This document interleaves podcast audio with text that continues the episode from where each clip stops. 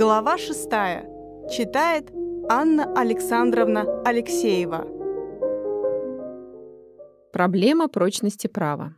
Вопрос о субъективном гражданском праве и о злоупотреблении правом. Если первым требованием развивающейся личности к правопорядку является требование определенности права, то вторым является требование его прочности. Впрочем, оба требования тесно друг с другом связаны.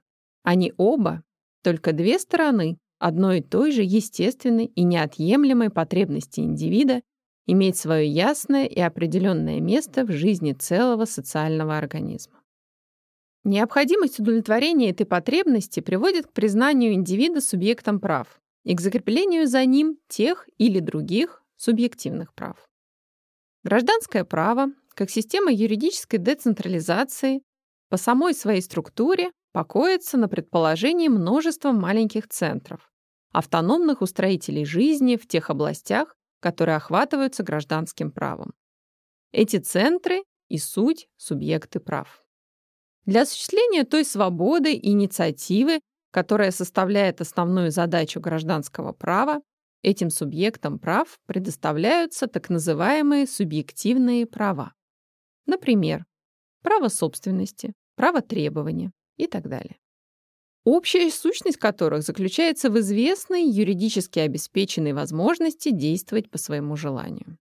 Таким образом, понятие субъекта прав и принадлежащих ему субъективных прав составляет необходимое логическое предположение всякого гражданского права. Без этих понятий самое гражданское право было бы немыслимо.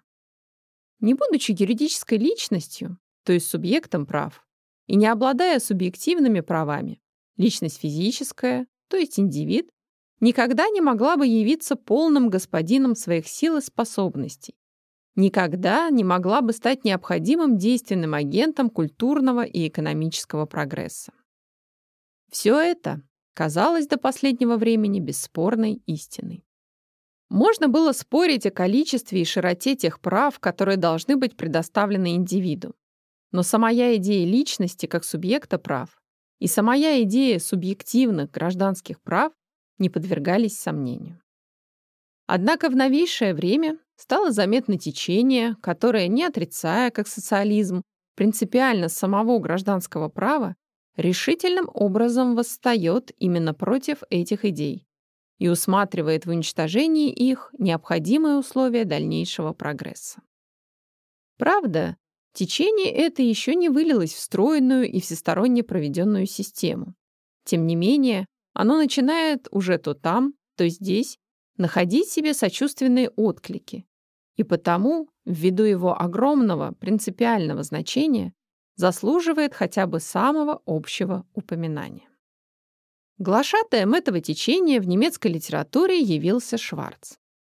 Отправляясь от теоретического вопроса о природе юридических лиц, вопроса, который до ныне остается все еще спорным, этот ученый пришел к заключению, что вся путаница в этом вопросе, как и в целом ряде других, происходит именно от нашей неудачной идеи субъекта прав.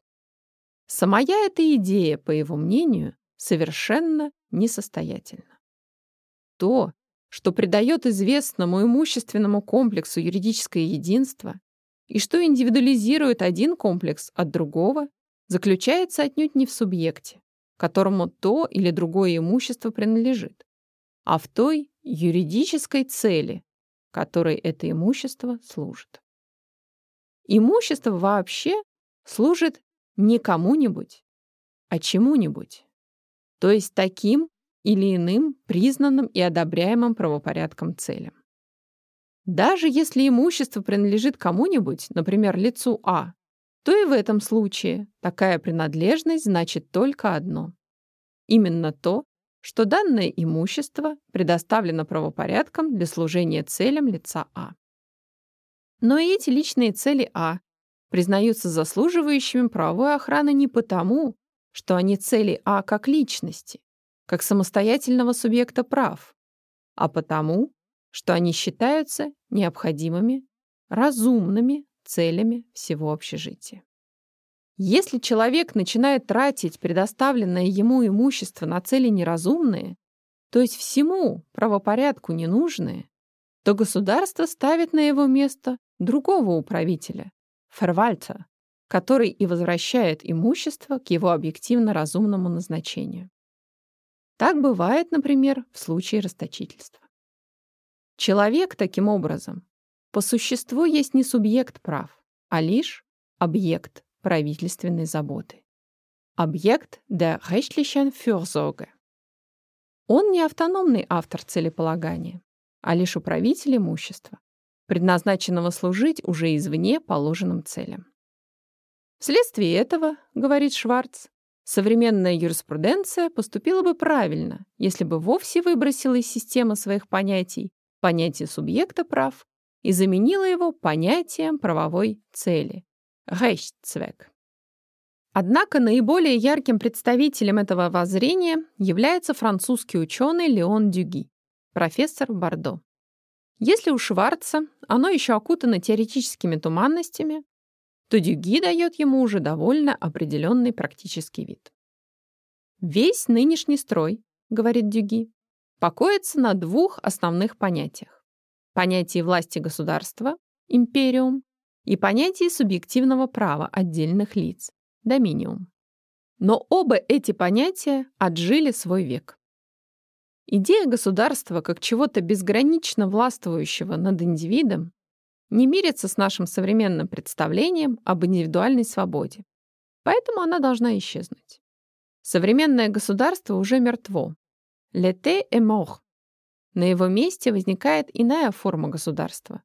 Государство более свободного, более мягкого и гуманного не повелевающего, а покровительствующего. Элементами этой новой формы являются, с одной стороны, идея объективного права как некоторой социальной нормы, естественно вытекающей из взаимной социальной зависимости людей, интерпеданс социаль, а с другой стороны, идея децентрализации или синдикалистического федерализма. Понятию субъективного права при этом совершенно нет места. Ни общество, ни индивид не имеют прав. Но всякий индивид имеет в обществе известную функцию, которую он должен выполнять. В этом заключается основная сущность нового порядка. Порядка реалистического и социалистического, который, разумеется, должен глубоко изменить все наши представления и учреждения. Возьмем, например, понятие свободы. Ее в нынешней индивидуалистической системе определяют обыкновенно как право делать все, что не вредит другим. То есть прежде всего, а фортиори, право ничего не делать. Новое понятие свободы иное. Всякий человек должен выполнять некоторую социальную функцию, вследствие чего на нем лежит обязанность прежде всего, насколько возможно, развивать свои физические и духовные силы, необходимые для наилучшего выполнения этой функции. Он не вправе оставаться пассивным и ничего не делать. В случае его бездеятельности власть может вмешаться, чтобы возложить на него работу. Pour lui imposer le travail. Тем более она может регламентировать его труд. Поэтому, в частности, Нарушением социальной функции является самоубийство. И правы те законодательства, которые карают покушение на него. Из той же идеи обеспечения социальной функции исходит далее законодательство, регулирующее работы в общеопасных промыслах или устанавливающее максимум рабочего времени. Смысл этого законодательства заключается не только в том, чтобы оградить рабочих от эксплуатации в чужом предприятии. Нет. Закон должен вмешаться и тогда, когда человек работает для себя. Истинную цель законов подобного рода составляет защита рабочего против самого себя. Точно так же и собственность. Она, конечно, есть и должна оставаться. Она составляет непременные условия процветания и величия обществ, и все коллективистические доктрины представляют собой возврат к варварству. Но собственность не есть право. она также только социальная функция. Собственник, то есть держатель известного имущества, уже вследствие факта своего обладания подлежит выполнению известных, связанных с этим обладанием обязанностей. Поскольку он выполняет эти обязанности, всякий его акт заслуживает охраны. Но если он их не выполняет или выполняет дурно, если, например, он не культивирует своей земли или оставляет свой дом на разрушение, власть вправе вмешаться и принудить его к выполнению социальной функции собственника, которая состоит в употреблении богатств сообразно их назначению. На собственнике лежит обязанность употреблять вещь для удовлетворения не только своих, но и общих потребностей, потребностей нации или других более мелких союзов.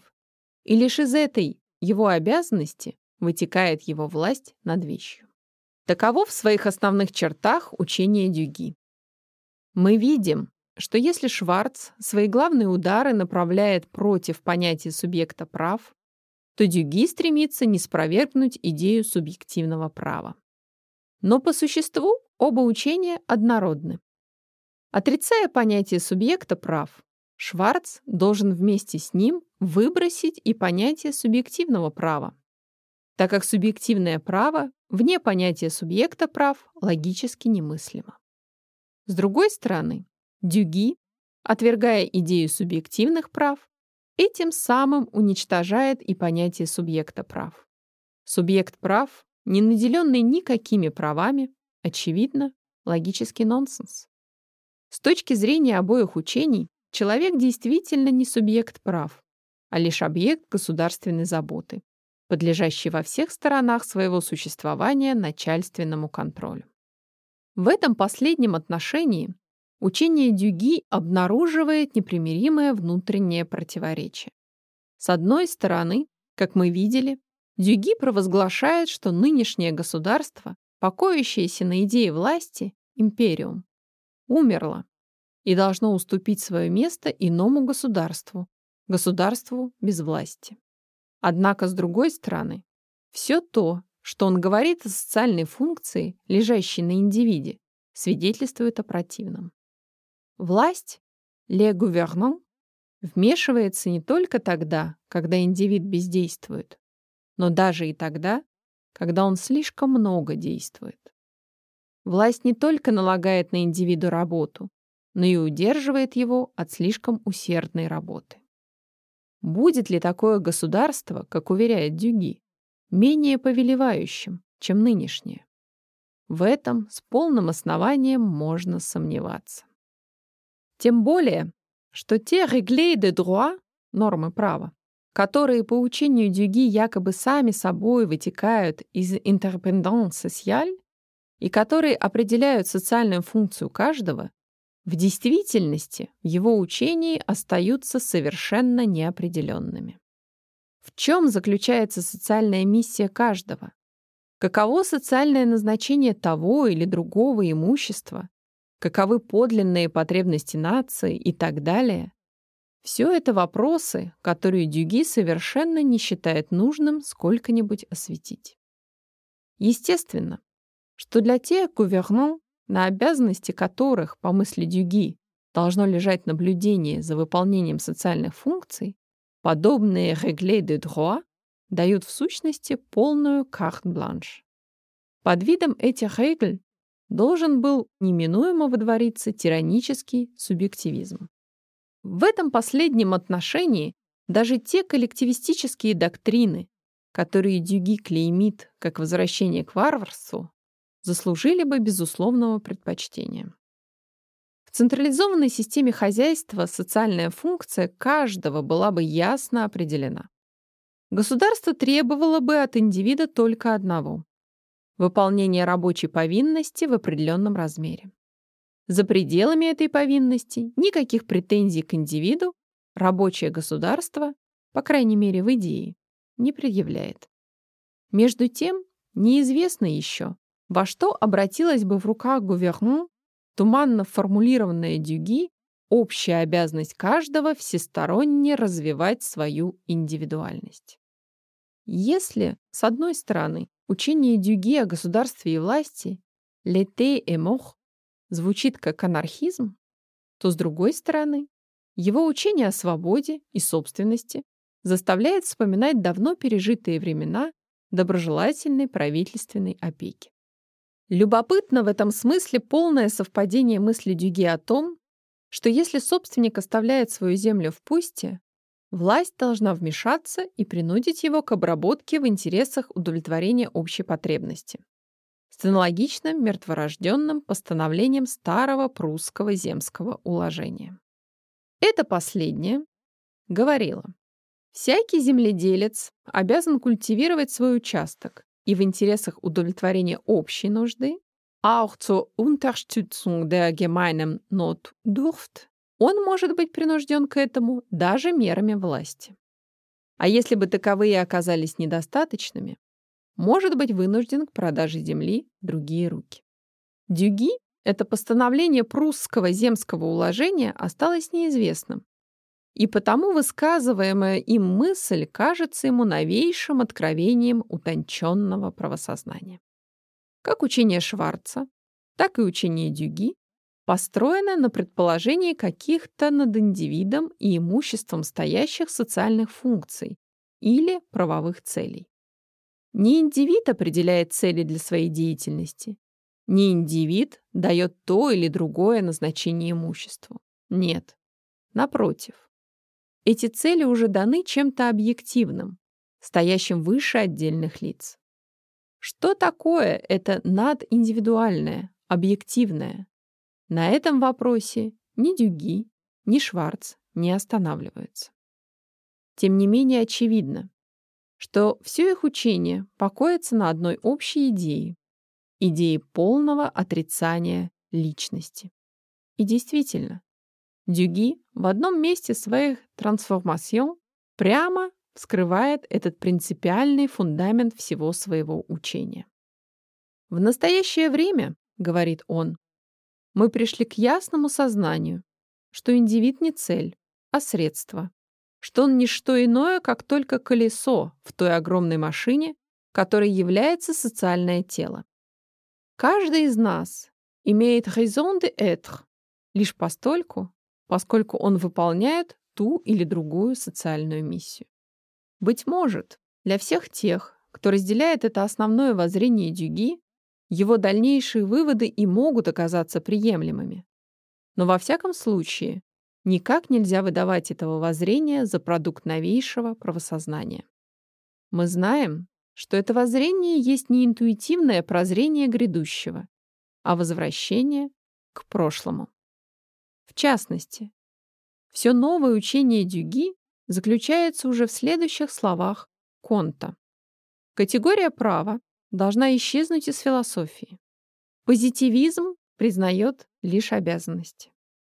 Любое субъективное право индивида абсурдно и аморально. Поскольку божественное право не существует, само понятие права должно отойти в небытие как явление не более чем относительное даже для примитивного общественного устройства и абсолютно несовместимое с правилами совершенного общества, признающего лишь обязанности, обусловленные социальными функциями. Едва ли современное этическое сознание примирится с тезисом, что человек не цель, а средство, что он только колесо в огромной машине, имеющее право на существование лишь постольку, поскольку оно крутится в интересах этой безличной машины. Признать это воззрение значило бы зачеркнуть весь пройденный до сих пор человечеством путь, забыть все страдания подавляемой личности, всю ее трагическую борьбу за свои права и отдать даже то, что добыто, в полное распоряжение некоторого огромного молоха, якобы без империум, но в действительности с безграничной и всюду проникающей властью. Развивающаяся и приходящая к сознанию самой себя человеческая личность, напротив, чем далее, тем более, будет не в состоянии мириться с какой бы то ни было непрочностью, прикарностью своего юридического положения. Не милости, а права, требует она. не объектом государственного презрения желает она быть, а самостоятельным субъектом целеполагания. А с этой точки зрения никакой правопорядок не может обойтись без признания человека как такового юридической личностью, субъектом прав, и без предоставления ему прав в субъективном смысле, как необходимого средства для осуществления индивидуальной самодеятельности и самоутверждения. В борьбе за субъективное право справедливо замечает Радбрух, человек борется за свою моральную личность. Но если необходимость признания субъективных прав не подлежит сомнению, то, с другой стороны, нельзя отрицать и того, что осуществление этих прав может в том или в другом случае приводить к нежелательным, с точки зрения правопорядка, последствиям. Должно ли право мириться с этими последствиями, как с неизбежным злом, как с неотделимой оборотной стороной субъективных прав? Или же оно может каким-нибудь образом парализовать их? В этом заключается также одна из наиболее острых проблем современного гражданского права. Более конкретно она представляется в следующем виде. Согласно общему принципу, тот, кто имеет какое-либо право, может его осуществлять, невзирая на то, что в результате такого осуществления может возникнуть вред для другого. Еще римские юристы говорили «Qui jure suo uititur Немини фацит инюриам. Кто использует свое право, не ущемляет ничьих прав. Я могу построить на своем участке огромный дом, который совершенно лишит света ваше соседнее строение. Я могу взыскивать с вас долг, хотя бы мне деньги были в данный момент не нужны, а вы будете, вследствие взыскания, совершенно разорены и так далее. Каждый, таким образом, в области гражданского права может действовать исключительно руководясь своими собственными интересами и не заботясь об интересах других. Эти последние должны заботиться о себе сами. Нужно только, чтобы осуществляющий свое право оставался в формальных границах этого последнего. Однако на этой почве возможны случаи, когда лицо, имеющее право, воспользуется им не для удовлетворения каких-либо своих интересов, а с исключительной целью причинить другому вред. Одним из наиболее типичных и исторически древнейших случаев этого рода был случай постройки на зло соседу, так называемый Найтбау. Я строю на границе своего участка высокую стену с исключительной целью лишить света окна вашего дома. Подобное осуществление права с целью причинить другому вред носит название злоупотребление правом или шиканы. Abus de droit, chicane, Rechtsmissbrauch. Может ли гражданское право к случаям подобного рода относиться равнодушно? Уже римские юристы обращали внимание на проявление шиканы, и уже у них, наряду с выше приведенным положением «qui jure sua utitur nemine facit injuriam» мы находим решение в смысле запрещения шиканы и изречение вроде «malitiis non est indulgendum» – злоупотребление непростительно.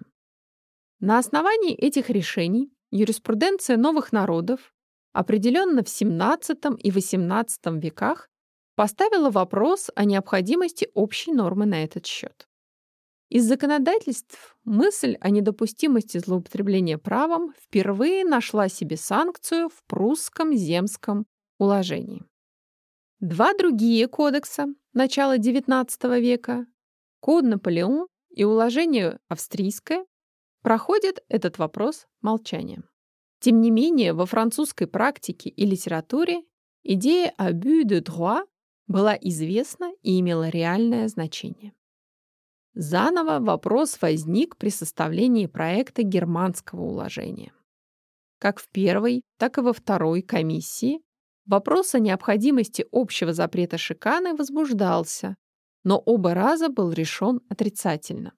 Причем главным мотивом для такого отрицательного решения послужило опасение, что подобное общее правило весьма повредило бы прочности правопорядка, создало бы опасную неопределенность в пользовании правами, и вызвало бы гораздо более нежелательных явлений, чем желательных. Однако, несмотря на эти соображения, Бундесрат внес в проект соответствующее положение относительно осуществления права собственности. Осуществление права собственности, которое может иметь своей целью только причинение вреда другому, недопустимо. Комиссия от Рейхстага решила распространить это правило на все права вообще, перенеся его из отдела о праве собственности в общую часть кодекса. Таким образом, возник нынешний параграф 226 германского уложения, гласящий «Осуществление права недопустимо, если оно может иметь своей исключительную целью причинение вреда другому». В том же направлении пошло затем и швейцарское уложение. Уже в первом проекте 1900 года находилась статья 644, запрещавшая осуществление права собственности с очевидной и исключительной целью причинить другому вред. Но точно так же и здесь, в дальнейших стадиях обсуждения, это запрещение было обобщено и поставлено во главу всего кодекса. Статья 2 его гласит «Всякий при осуществлении своих прав и исполнении своих обязанностей должен поступать по доброй совести. Очевидное злоупотребление правом недопустимо». Аналогичный проект предложен во Франции Салейлем, который внес в комиссию по пересмотру Код Сивиль предложение дополнить статью 6 этого кодекса следующим не может признаваться законным осуществлением права действие, совершаемое лицом без ощутимой и правомерной для себя выгоды, но имеющее в качестве единственно возможного результата причинение вреда другому лицу. Наконец, на ту же точку зрения становится и наш русский проект обязательственного права. Правда, этому предшествовали долгие колебания. Прежняя комиссия по составлению проекта гражданского уложения коснувшись этого вопроса при обсуждении обязательств, пришла к заключению отрицательному. Настоящий проект, читаем мы в объяснениях, не признает целесообразным установить ответственность за вред, причиненный недобросовестным пользованием своим правом, так как случаи подобного рода едва ли часто встречаются. А с другой стороны, установление такой ответственности стесняло бы лиц, в осуществлении своих прав ввиду сопряженного с сим нарушения чужих имущественных интересов и колебала бы твердость приобретенных прав. Однако при обсуждении проекта обязательственного права, внесенного ныне на обсуждение законодательных учреждений, точка зрения уже изменилась. Нельзя не признать, читаем мы в объяснительной записке министра юстиции к проекту, что осуществление права направленное исключительно на причинение вреда другому, без всякой пользы для себя, является в сущности ничем иным, как извращением права, вопреки его экономическому и историческому назначению, то есть, другими словами, деянием явно неправомерным. С этой точки зрения германское законодательство поступает, несомненно, весьма целесообразно, относя такого рода деяния к разряду деяний недозволенных. Ввиду этого в проект включена статья 1174, которая гласит «Действующий в пределах предоставленного ему по закону права не отвечает за причиненный вред. Разве бы он осуществлял свое право единственно с намерением причинить вред другому?»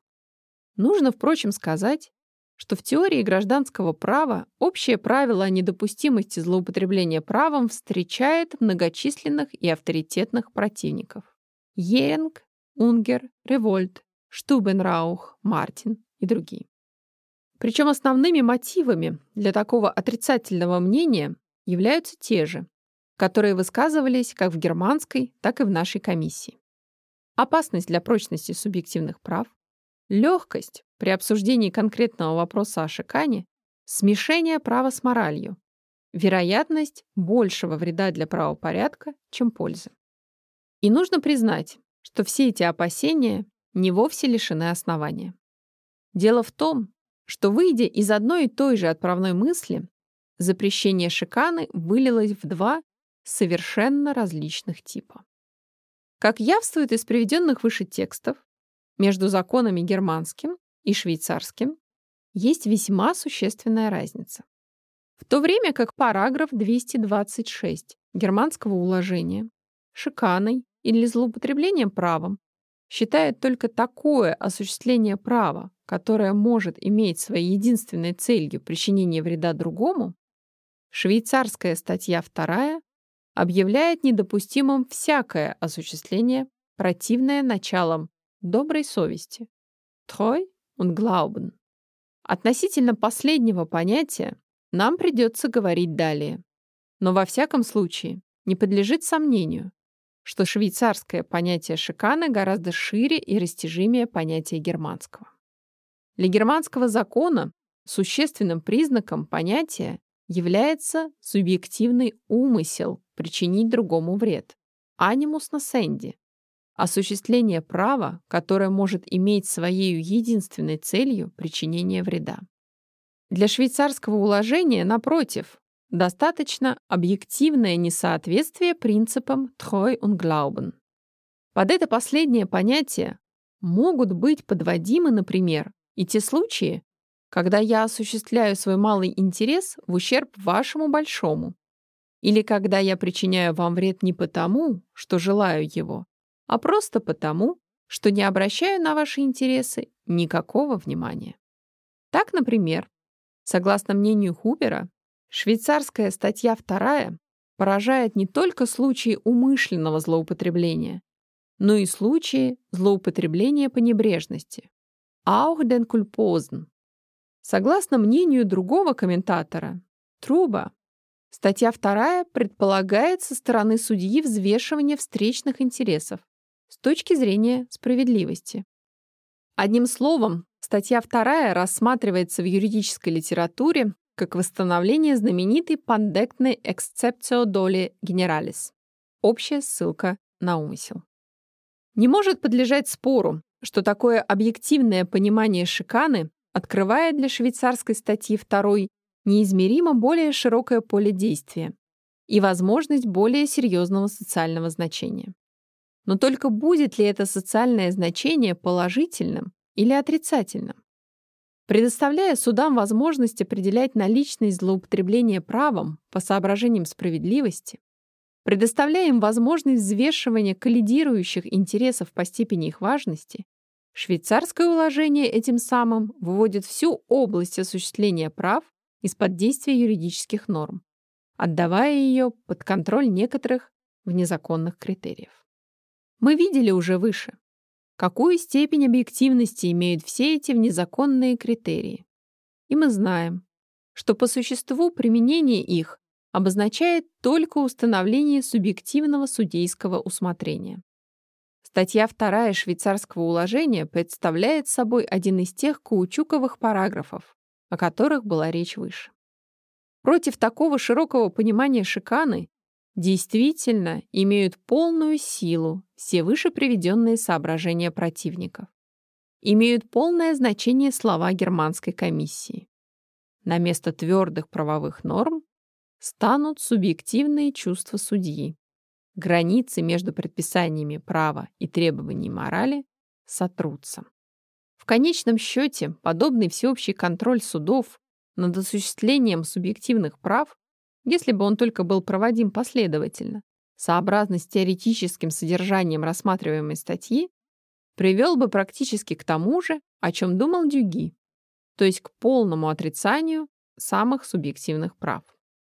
И действительно, если мы присмотримся ближе, мы увидим, что из-за всех аргументов в пользу такого широкого, объективного понимания шиканы в конце концов непременно проглянет мысль о некоторой социальной функции всякого права.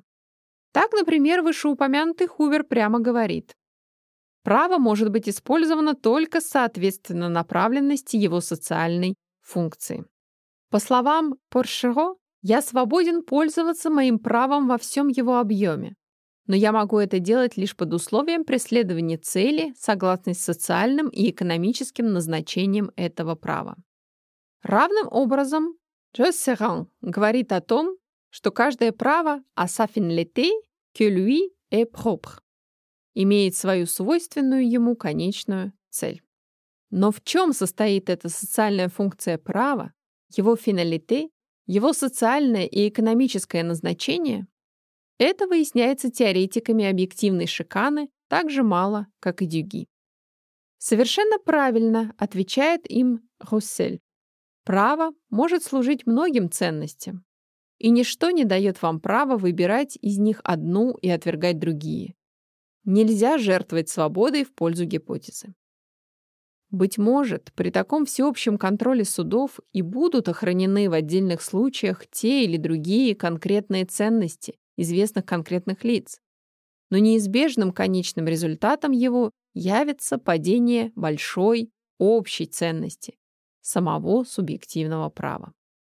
Пока мы дорожим этой социальной ценностью, пока мы вместе с Дюги не решаемся выбросить ее за борт, до тех пор подобный подрыв ее должен быть признан недопустимым.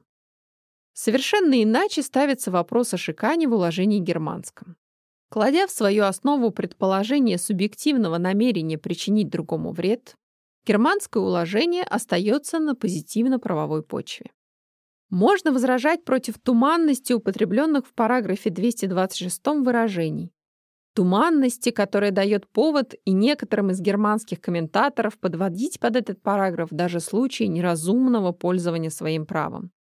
Тем не менее, несомненно, что германский параграф 226 по своему содержанию значительно уже, но зато и значительно определеннее статьи 2 швейцарской. Пусть случаи его применения будут значительно реже, но зато и опасности судейского произвола значительно меньше. Они не больше, чем при всяком другом параграфе закона. Запрещение пользоваться своим правом без всякого интереса для себя с исключительной целью причинить другому вред столь же естественно, как запрещение умышленного правонарушения вообще. Иначе можно было бы утверждать, что всякие убийцы только пользуются своим правом на нож, всякий разрушитель чужого имущества своим правом на употребление своих рук.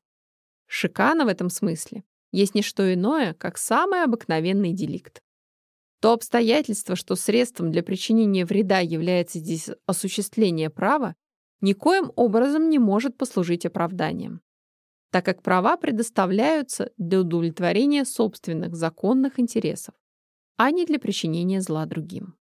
Намерение причинить зло, анимус носенди, является поэтому непременным и единственно надежным критерием шиканы. Там, где такое намерение отсутствует, естественно, падает и основание для ответственности. Мы сплошь и рядом своими действиями причиняем невольно другим вред. Я, например, Открываю рядом с вами такой же магазин, как у вас. И своей конкуренции подрываю вашу торговлю. Я занимаю то место, на которое претендентом являлись вы и так далее. Возложить во всех подобных случаях на меня еще и обязанность действовать разумно и принимать во внимание чужие интересы, это значит возлагать задачу совершенно непосильную. Быть может, Ваше разорение от моей конкурентной торговли будет для вас неизмеримо чувствительнее, чем для меня воздержание от открытия магазина. Быть может, место, занятое мною только для времяпровождения, было необходимо для самого вашего или вашей семьи существования. Все это может быть, но возложить на меня обязанность каждый раз сообразоваться со сравнительным положением тех лиц, интересы которых могут быть моими действиями затронуты, взвешивать интересы мои и чужие, предвидеть их, это значит в действительности совершенно парализовать возможность всякой человеческой деятельности. Мы можем приветствовать с нравственной точки зрения поступки подобного рода, но не можем возвести их в юридическую норму, влекущую за собой обязанность имущественной ответственности. И можно думать, что широковещательный швейцарский параграф о шикане в своем применении на практике значительно сузится по сравнению со своими теоретическими потенциальными возможностями и фактически совпадет с параграфом германским и русского проекта. Не впадая в крайность, не берясь за неосуществимую задачу насаждения морали принудительным путем, Запрещение осуществлять право с исключительной целью причинить зло будет иметь уже само по себе огромное морализующее значение. Если гражданское право является по преимуществу областью частного самоопределения, то есть областью дозволенного эгоизма, то запрещение шиканы устраняет крайние, антисоциальные шипы этого эгоизма. Современное гражданское право как бы говорит человеку, если тебе позволено быть в известных пределах эгоистом, то это не значит, что ты можешь быть злым.